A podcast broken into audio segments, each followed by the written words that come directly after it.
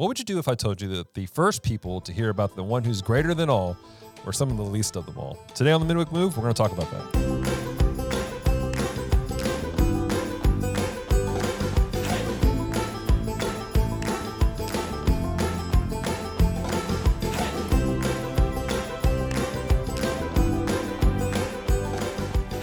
To the Midweek Move, podcast extension of the healing place, the podcast where we examine the scriptures line by line, verse by verse, and ask ourselves what is happening here. And today, ladies and gentlemen, I'm joined again by our good friend Doug Parker.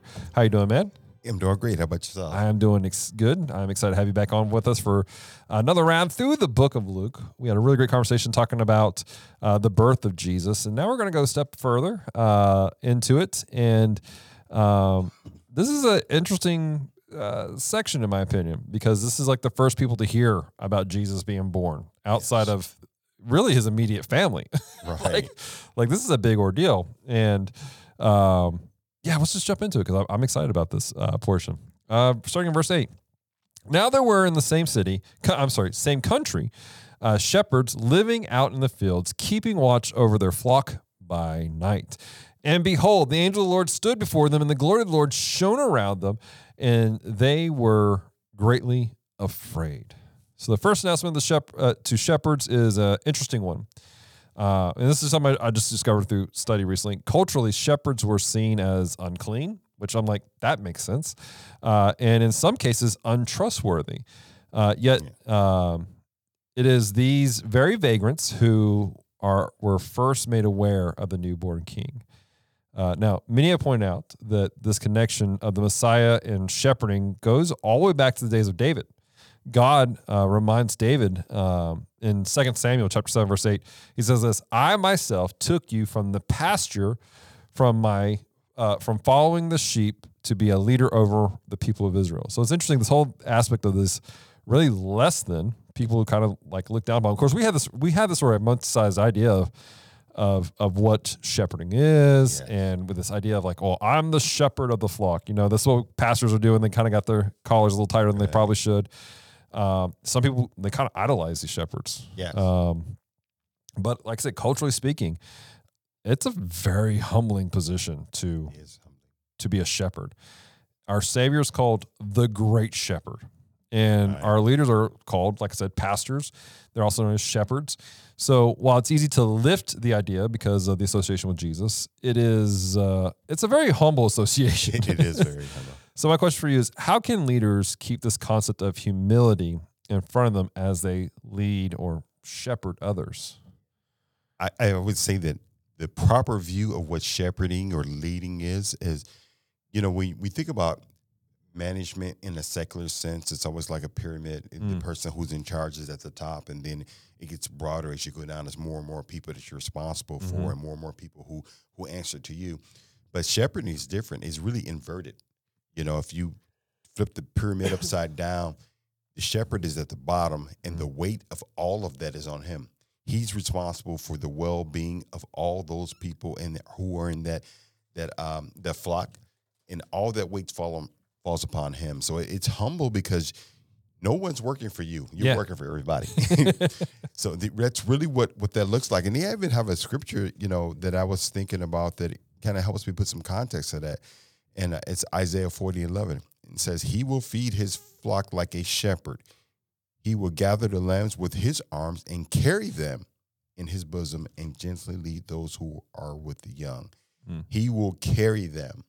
So, uh, and it also says that gently lead those who are with young. It's, it's a gentleness about how we um, navigate as a shepherd. And even in Isaiah, when it says that um, he will carry them, that's saying that the responsibility is upon the shepherd. Right. It's not upon the people. You know, sheep are sheep and they don't they're responsible to do anything. Yeah, yeah. you know, they just follow you around. And to a point, you know, we know I, actually logically within the context of, of Christian discipleship, you teach them more and more. They become more and more independent. Then they reproduce and they become a shepherd. You know, you just continue to reproduce. But in the, the truest sense of the word, in the infancy, the infancy of any of those relationships, all the responsibility falls on a person that's doing this shepherding or the discipleship. Right. And there's really no room for being puffed up once you really see what it looks like. Yeah, you yeah. know, with work. Ministry is work. Yeah. Ministry is hard in the sense that you determine how things look. Sure. You're the filter. You create somebody's pictures of, of somebody's picture or thoughts or or concept of Jesus is related upon how you disciple them. Yeah. You know, so that takes away all of the you know the first day on the job. You're you're really excited about it. You know, by the end of that day. you realize what did I sign up for? yeah. Exactly. And it's it's you and I you and I have the opportunity to come from a very different different perspective than some people. We're both on staff at churches, Mhm. um, and but we're also both kind of the leaders of para church ministries, and so it's one of those things where we have to go in our own house. You know, I dictate what Geek Devotions is. You dictate what Direct Message Ministries is, Yeah. and but at the same time we we answer to our pastors, Right. our leaders, and so there's a level of we thankfully both of us have pastors that we can go. Oh, that's terrible, and, they, and they share that with us, not to put the burden on, but to teach Yeah. us, so we can then grow. And I think that's the thing is that Right. I think so many shepherds, so many pastors over the years, they either they've lost track of the humility of it, Mhm. they've they've they've gotten high on the respect because again, it's we we should respect our leaders one hundred percent because of the burden they carry. You know, I, Right. I respect there are things that that my pastor Scott Etheridge has gone through and seen that I don't want to know. There are Yeah. things he's told me I'm like I didn't need to know that. Not that it was anything appropriate, but it was just like, man, that's I'm Yeah. praying for you. you know, I'm praying for you, Pastor. But it's been good for me because he shares these things for me, and so as I build uh, the, the the geek devotions, I'm able to go. We're going to avoid this pit hole Exactly. because of the humbleness of one person. Yes. I think that if we can train up our other people to do that and have that mindset, we're learning from each other. Not one person's better than another. Pastor, uh, we we joke every time he goes away to a legacy conference or he goes to visit a church of one of his other friends. We're like, what's he going to come back with next? Because he Yeah. learns. He goes to places like, I like this, I like that. I don't like that, and Yeah. and that's what I love about it. He's like, all right, okay, yeah, let's not do that. so Yeah. I appreciate that he does that, but it- it's we need to be humble enough to go. I don't know it all. Yeah. Exactly. And again, Yeah. these shepherds, these guys are, I mean, again, like I said, culturally, they're like, all right, you're you're shepherds. Yet these are the guys who are giving the good news Yes. on the front end. These are the guys who are like, they're, again, they're scared because there's a all of a sudden an angelic being, which we've had various descriptions that are terrifying in the scriptures about. and uh, and so true. Yeah. now they're like, wait, there's this good news come to us, and we're we're just shepherds. Right. Like it's mind blowing. And I think that more pastors and leaders had this mindset of like, I had this good news that's been entrusted me to give. uh-huh. I'm nobody. Yes. I'm just like not to be self loathing or anything like that. That's a whole nother conversation. Right. But to go, man, thank you. To give me to give me the opportunity to share the gospel. That's a huge mindset that I think people Yeah. need to get in their heads. yes. All right, verse ten. Uh, but up, up, up.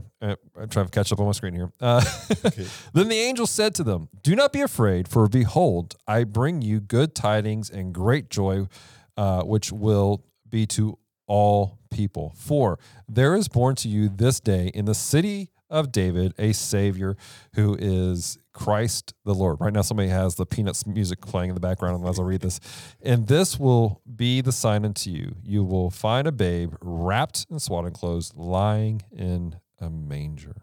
So the angel begins, thankfully, by calming the the Yeah. shepherds out. They're like, calm down, and uh, then goes on to announce the birth of Jesus. Uh, now there are two phrases that are very interesting to me, uh, which will be uh, to all people and then Christ the Lord. Those two phrases, uh, those are very fascinating phrases to me. Um, how is Jesus being known as Christ the Lord something that would bring joy to all people? And how is this idea of all people? How does it contrast to the general idea at the time of what the the Messiah was supposed to be? Yeah. Very interesting. I love this point here because, again, like I said before, uh, he's a Lamb of God who has come to take away the sins of the world.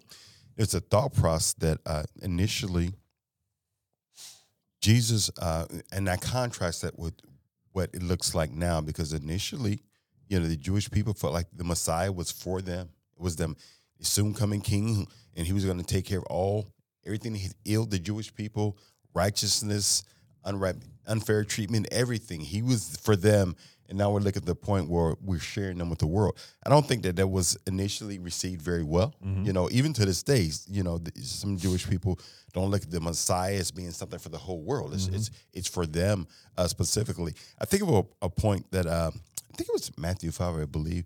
Remember, there was a scenario where um, a woman who brought her demoniac child before Jesus, and uh, she wanted Jesus to deliver her from a demon. And demons, uh, Jesus' response was that he was sent to the lost sheep of Israel. You know, and she wasn't a Jew. Right. So sorry, can't help you. But of course, he healed her, he cast the demon out, and then that's the contrast. So people say, well, on the on the surface of it, it looks like Jesus came just for the Jews, but obviously, universally, he's come for everyone, Exactly. and uh, he's done a very good job of of even through the scriptures for us seeing that one person would call him to this is for us, you mm-hmm. know, and, and the Gentile was almost a bad word. You know, Yeah. say Gentiles, but Jesus has shown so much grace to the Gentile world that we know that we have an inheritance as well. right. So, you know, I understand if you look at the historical context of, of why the Jewish people are looking for a Messiah and a king to rule and to set things straight, we understand that. But then here we are with Jesus being a, a king and Messiah to all. Exactly. And the thing is, if you go back and read the scriptures where it talks about the, the Messiah, there there are things that said, no, this is for the whole world. This is for everybody. And um, and that's why it's so important. There's some people who this is a, a kind of a side tangent I have. There's some people who are like, oh, you don't need the Old Testament. Just you know. It's- no, you need it's essential. We I was having a conversation Yeah. with your wife today while we were at lunch, and uh, she saw noticed my necklace. It has the uh, the the menorah has Star David and Jesus fish on it. And I was talking about how you know it- to me it's to remind me as a symbol of the completeness of our faith. You know, Jesus, his religion was not Christianity. His religion was Jewish. Was right. right? And so we have to understand from a Jewish context, Yeah. so we can uh, what happens, so that we can really understand our Christian faith. Mhm. And from back then, all the way through the New Testament, there's this what we call the scarlet thread that leads to Jesus and the salvation for the world. Yes. And that is such a big order because so many people they do they think, well, it's just for you. It's just for that, and that's a dangerous mindset. Where people are like, well, it's just for those people. Yeah. And there are even people I know that um, not religious at all, but they go, Right. well, Jesus, yeah, he died and he might have been a real person, but it's just not for me. And some of it, they have this whole mindset of like, well, I've got to clean myself up. I have to, you know, I got to quit the drugs. I got to quit this or that. I, I have a family member that I love dearly, and they're like, well, I've just done too much. I'm like, Wow. no, no, you haven't. You know, how do you? Let me ask you, how do you how do you walk people through that process, man? That you are like, they feel like Jesus is for everybody else, but not for them. Yeah. You know, I've, I've had people who've really communicated that with me. They don't seem to feel worthy of the blood of Jesus. Mm. And, you know, I, I have to explain that to him. I said, listen, you know, even even the it's funny because even you know, modern day Christianity, especially with, with America, how we stand in the gap for the Jewish people who haven't really accepted Jesus as Messiah. Mm-hmm. They haven't accepted him. But he came for them as well. Yeah. So we continue to intercede on their behalf and to the point that they get what they accept the Messiah. You know, um, we and, and the same thing happens when I'm dealing with someone one on one who says, "Well, I don't, I don't think that I'm worthy of that." I continue to, to lead, continue to disciple. You know, uh, even with my with my wife, I, I tell a story. She tells that at, at times that there was a point in time when we were friends and she, she wasn't really walking in. She wasn't walking in the light. You know, she used the word backslid Mm. and I continued over a couple of years. Uh, just have conversations with her. Hey, you're worthy. The Lord loves you, and I would just continue to give a message of grace. Make my, make sure that I wasn't putting Jesus in a scenario of being a big bad Jesus that's coming out to get you, Mm. but he always had a loving response to her, even through the way that I lived my life. And through the love that was shown through me being a living epistle of what the love of Jesus looked like, Right. came a point in time where she she rededicated her life because she was never condemned. She was waiting for somebody to condemn her. Mm. She was waiting for us to come into agreement with the fact that she wasn't worthy to be walking into the lo- love Mm. of Jesus at that time. But due to the fact that the grace of Jesus continued to become evident to her and it was shown through people, it softened her heart and made her receive Jesus in a moment Mm. and understand that even for her in her situation, she would receive Right. Jesus. That's so good. Yeah. I think you kind of hit a little bit. There are a lot of people out there. They just like Yeah.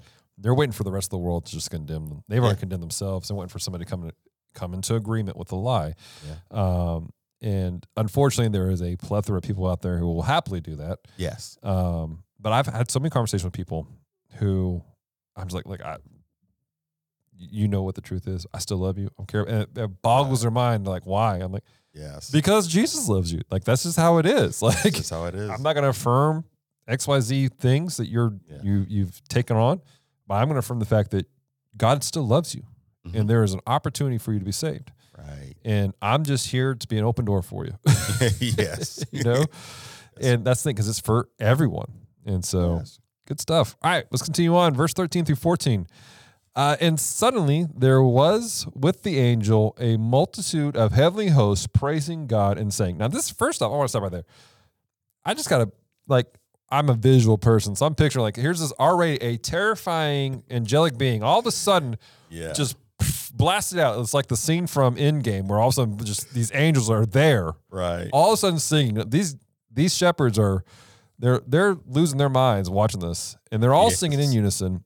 Uh, Glory to God in the highest, and on earth goodwill towards men. Yeah. And I mean, this is a amazing moment. Mhm. Um, we have this glorious scene where I mean, it's just it's an army of angels, like just. Angels. And they're celebrating. It's what it's a it's a doxology of praise Yeah. of who Jesus is. Uh, now, I want there's some interesting to point out here because again, this is one of those things where people talk about discrepancies in scriptures. Many scholars have pointed out that unlike what we see in the New King James and the King James and other uh, Textus Receptus based Bibles, the better reading of the second line is actually on earth peace among people with whom he is pleased. And that's an interesting phraseology with whom he is pleased. How do we find ourselves in a place where he, God, is pleased with us? Yeah. This is, you know, this is the best way I can explain. And, and it's so funny about the simplicity of how to please God. If I look at Hebrews 11 and 6, but without faith, it is impossible to please him. Mm. For he who comes to God must believe that he is. So he is what? He is a rewarder those that diligently seek him, Mm. but he is a healer, he's a provider.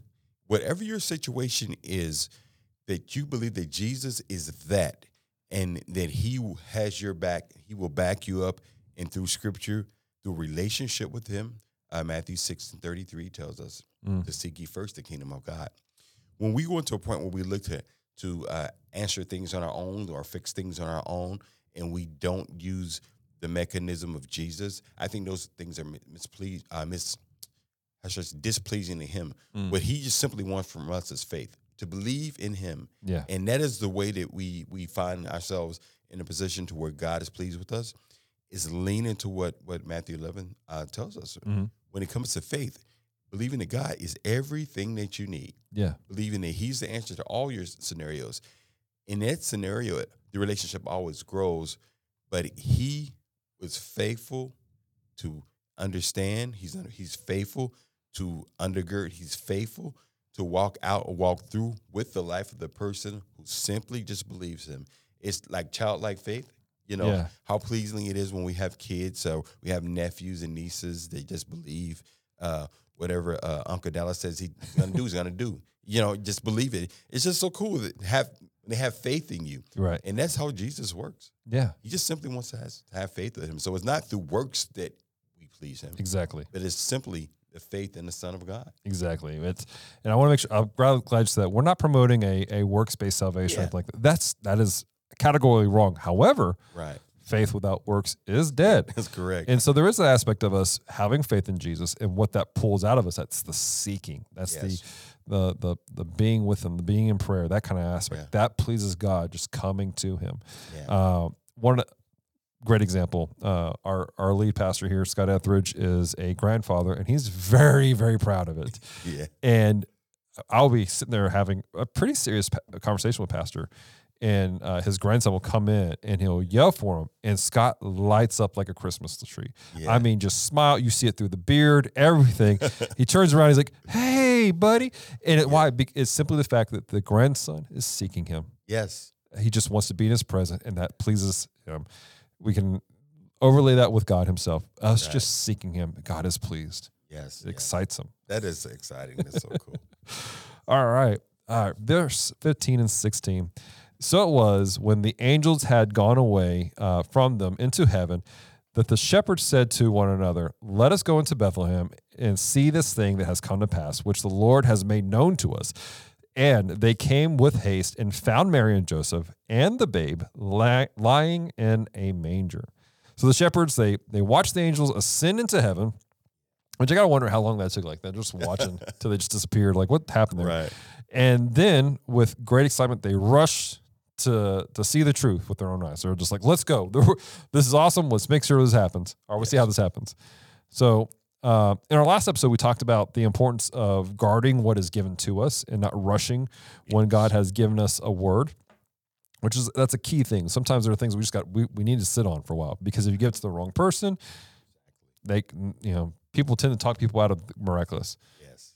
or you talk yourself out of the miraculous.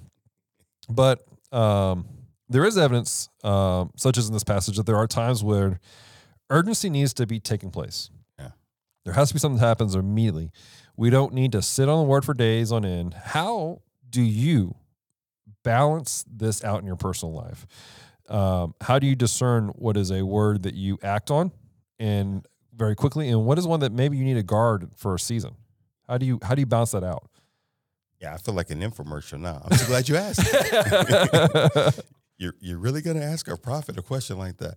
Listen, this is something that I tried to teach, and I've done I've done um, short podcasts on it and short um, uh, how should I put guides on this.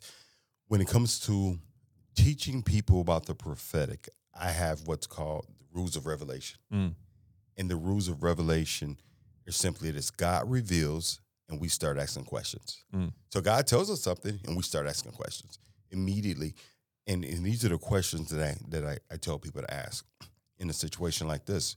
So I, I say whether it be a prophetic dream or a, a revelation, something that you you feel like came alive during scripture, something someone to, told you, whatever the source, an encounter, whatever it might be, I always say the first thing that you you ask the Lord is, is this for sharing or or is this for caring?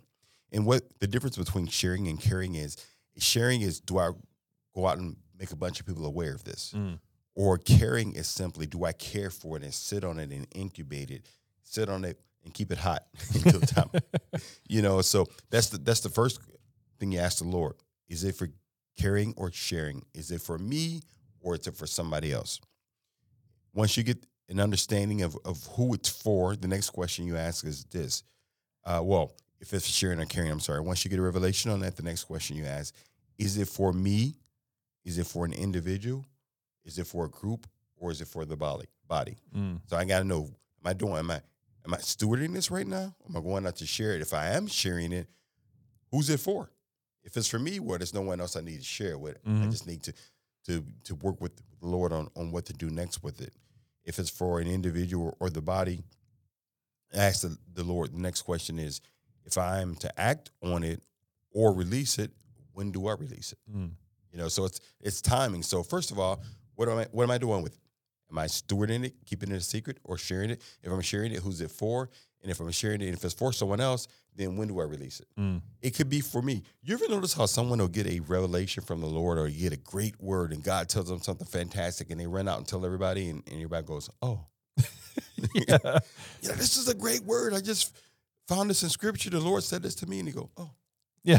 Well, because it wasn't for them, so it was no revelation. right. or it was something that they would have enjoyed, but it wasn't the proper season or timing. Mm-hmm. The same thing with with prophetic words, revelation, that type of scenario. The timing of it is essential. It's as important as the word itself, Right. because I could give something out of season and it falls. Mm. You know, because one, the Lord hadn't developed it in me. I haven't covered it and stored it in prayer.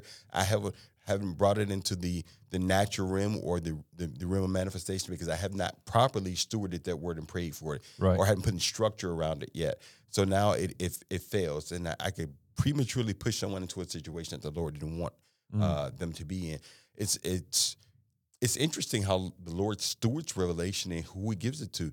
The more faithful we are to care for it properly, the more He gives us. Mm. If we blow it and we prematurely go out and do things, he shares less with us until we get Mm. to a point where we understand how to steward the revelation. Because God will share secrets with people. He's Mm. constantly sharing secrets through dreams and revelations. But if we don't steward it well, Yeah. we're not a safe place for God to incubate those things. I really believe that God hides words in the in the hearts of prophets and intercessors. Mm. He just gives it to them and let them pray for it. Right. I have words for people that I've said on six months, a year, and like that. And God just just pray, pray for Yeah. it, pray for them. Yeah. And and I, I found that to to be the over the test of time, the best way to really deal with those things is first of all get the revelation from the Lord of what to do with it, Word. and then when to do what He's called you to do with it. Exactly. I think that kind of within that mindset, like that's a that's a balance for people is trying to figure out what do I I'm probably I, and I've talked with Pastor about this over the years. Is like I am probably overly cautious about words. Yeah. I very rarely says, "Hey, the Lord is saying this," because first off, I I it's I don't take that lightly. Mhm. That's a that's a serious thing to say. Yes. Um, but because I've seen abuses, I've seen people who've been like, uh, you know, well, thus saith the Lord, and they're just manipulating a crowd. You know, they're they're Yeah. playing a game of some sort. And then I see people who are like in good faith, and but like, man, you blew it. like that, that was not the Lord. That was the pizza you had last night. But um, and so I'm I'm a little more overcautious. But for me, I know for me when I've when I have a word, I try to go through a lot of what you're talking about. It's for me, is for everybody else. Yeah. But then I also I go to trusted advisors. You know, I feel like Mm-hmm. I'm in the sanctuary and I've, I have like a word in a, in a situation where there's a covering, I go to the covering. So if I have a word, and this it's happened several times where I'll have a word, and uh, for me, my covering is, is Scott Etheridge, our, our lead pastor, and then my associate pastor also Matt. He's my he's been my mentor for years, and so between the two of them, uh, both of my mentors, I go, hey, this is what the Lord's saying to me, yes. and I go, hey, Excellent. and I let them decide what they're going to do with it. You know, that's they're running the show. You know, uh, you know, I'll text Scott, and sometimes Scott doesn't get. it. I'm sitting going, look at your phone, look at your phone, and then when he does, I'm like, well, it wasn't not before right now, so it's okay. Yeah. Or sometimes it was. It just it was a season that I needed to hold on to things, Mhm. and some of it's just trial and error. I think is just going. trial and error, right? The Lord is very gracious on that.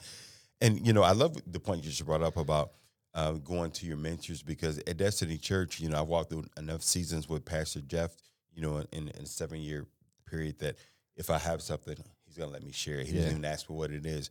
But the culture is if someone, you know, besides myself has a, a, a prophetic word or revelation, you know, they'll come to me and, and Mhm. I'll I'll judge it, I'll listen to it. And I ask them those questions really quick. Yeah, You know, what is God saying? that's Uh, good. who's he saying it to? You know, uh, is he telling you to share it now? Mm. the- and I'll ask those questions, and sometimes people go, "Oh, never mind." Yeah. I just go home and pray about it, Yeah. and, and I, I, Which I- is great. it is that's A, great. that's beautiful. yeah, it, it is beautiful, and and it really helps people in their processing because you get. A, a word from the Lord, and you, you get manifestations where your your toe is shaking, your ears itching. It's like I gotta say it, I gotta say it. And then when somebody asks you a couple of questions, you realize I don't have to say it. Yeah. To- not necessarily. So good, so good. All right, well, let's continue on. We got um, uh, lost my place here. All right, starting in verse seventeen, I believe is where we're at now.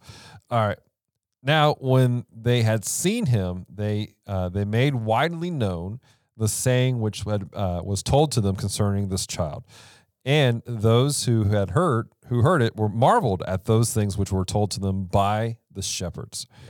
But Mary kept these things and pondered them in her heart. So, to me, this is an interesting scene. These shepherds that show up, and in fact, they become uh, really the first evangelists. They're like, "This is what the Lord's saying," and uh, as they share what they had uh, seen, uh, what had been spoke to them, um, people were amazed. They're shocked. They're all. Um, they they were like, "Wow, this is this is cool. You saw an angel. There's there's there's an army. They're singing. There's all this other stuff, and you know, we just got here. Like, how does this happen?" But Mary took things differently. Luke is very clear that she took these things and pondered them. As a leader, how uh, who often operates in the prophetic and is uh, in various Pentecostal circles often, uh, where traditionally we get very excited about the proclamation Yeah. of of God's word. And I think you probably answered my question already here. But how do you uh, be sure not to allow honest excitement of others to interrupt the need you may have to ponder and not move so quickly on a word? Yeah, I, I we we'll go back to the previous question because it's definitely leaning into pe- senior um, ministry leaders and share what's in your heart. You know, I feel like God is telling me to move in this direction. I feel like He's telling me to do this, and, and get wise counsel there. But then also, you know, a big value of mine is uh, Colossians uh, three fifteen. It says, "Let the peace of God rule in your hearts, Mm. to which you were also called in one body, and be thankful." Peace. Sometimes you get you're excited and you want to move out on something, but you have no peace about it. Right. You know, peace is our umpire. The Holy Spirit speaks to us through peace, in many times. And uh, if I don't have peace on a scenario, I don't move. Right. You know, something I want to lean into for a minute is for those who, of us who are blessed enough to have a help meet. Mm. You know, and this is what the help meet does. You know, when you when you're married, and this is hey, if you're not married, here's a good reason to get married. I will tell you for for for this very reason, it's beneficial. When you are married, you know you have a mission, and then you have like geek devotions, you and Celeste have an agreement. You know what the why is. You, you go with everything you do, you do through the filter of Jesus, so you know what the why is. Mhm. But it's sometimes the the, the what and the when Mhm. that comes into question when it comes like to a prophetic scenario, moving out, whatever. You know, so sometimes we always have the why, but then other times it's like, what is the what? What are we doing? And then when are we doing it? So God will reveal to one person what needs to be done, Mhm. and the other person they get the piece on on when to do it. Right. Yeah. You know, so it's it's a bouncing off of each other. I know when, when we moved uh, back in 2017 from Chicago to uh, Virginia, we both knew what the why was. We knew that we were moving based on some God, some things that God was going to do in ministry, yeah. but we didn't know the what. In that case, was the where. So I didn't know that part, but I knew the when. so it was like, well, I know when. Now is the season. I was so confident that it was the season, but then some opportunities came up, and Maryland knew the where. She Yeah. knew it was Virginia. So we kind of bounced off each other That's to good. get the complete picture of God. Yeah. It's good to have wise counsel. Those things like that. You never want to do anything on your own and say, "Well, God told me." You know how many people I've seen shipwreck because they said God told me, Right. but they only told me and no one else, and Right. there's no confirmation. God's okay with you getting confirmation. God Yeah. wants you to be sure. He's not going to put you in a situation to where you um, are are making foolish decisions because you didn't get wise counsel. Mhm. So you know, in in the um, safety of community, good godly community, you'll find those answers. Absolutely. That's good. And I think that the keyword good godly community, there are some people that it's not good community. And sometimes there's some toxic stuff and you have to work through that obviously.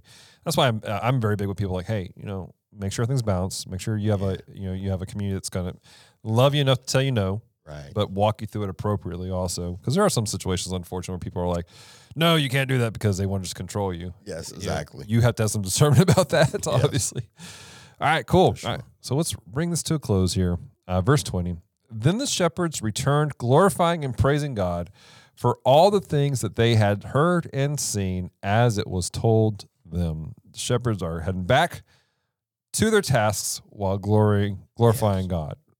We live in a culture, though, that um, the act of, of praise and simply the act of speaking about what God is doing in our churches uh, is kind of frowned upon. And it's kind of like people are like, Mhm. "I, I don't want to talk about church because you know people might get offended or they might ask me questions that I don't know how to answer. And there's a there's a timidness to it.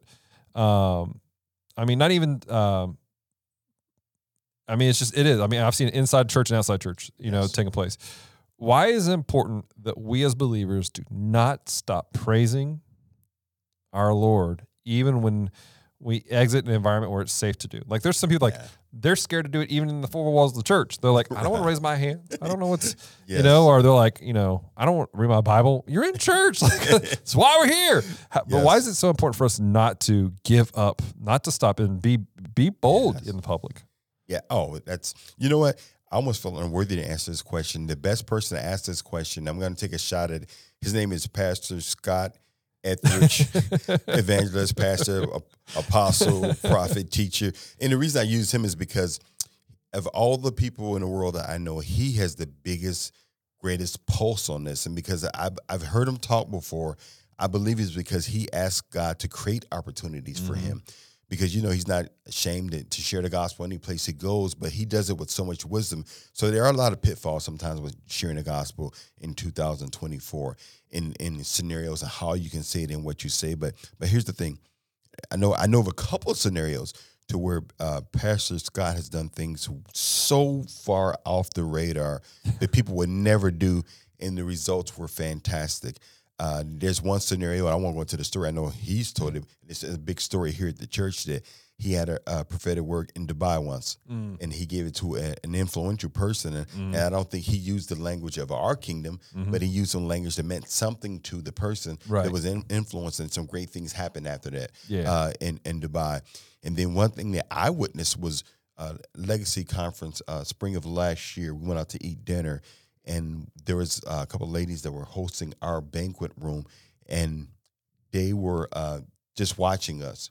Mm. And then Pastor Scott, you know, sought the Lord, and he had a couple of words. One one lady got saved. Mm. That was serving that she got saved in that moment in the environment. Another lady, we ended up buying, taking up a collection to buy her um, equipment to start a photography business. Just took Yeah. up a collection in the room because they heard the Lord. But he constantly seeks for opportunities. Yeah. And because you seek for those opportunities, God will create the right opportunities. Now, if we haphazardly go out and just say we're going to declare the gospel and we're trying to salt the wrong place at the, wrong time and it's not fertile ground, we could cause injury to ourselves or, or to other people. Right. But if you have the heart, Lord, give me the opportunity and show me the place, He's gonna, always going to create an evangelistic opportunity. Absolutely. The why behind it is because we always want to see people uh, receive Jesus or share Jesus with them. They need an opportunity to, to hear Jesus. But it's uh, our approach to the Lord about creating opportunities for, to do it in the right environment. Word. So good. So good. All right. Well, it's been great having you on for the last couple of weeks. We really appreciate Hey, if somebody wants to get a hold of Direct Message Ministries, how can they find you? Uh, the best way is directmessageministries.com. All right. And there's contact uh, uh, opportunities on the website. Awesome. We're going to have links in the description down below for you guys to check that out. But we hear from you guys. How can we encourage you? How can we pray with you? How have you learned from this? Reach out to us. MediaHub at thpshreveport.com is our email address. And then also check out Midweek Move on Facebook. And don't forget to comment on the YouTube channel. Until next time, have a great week.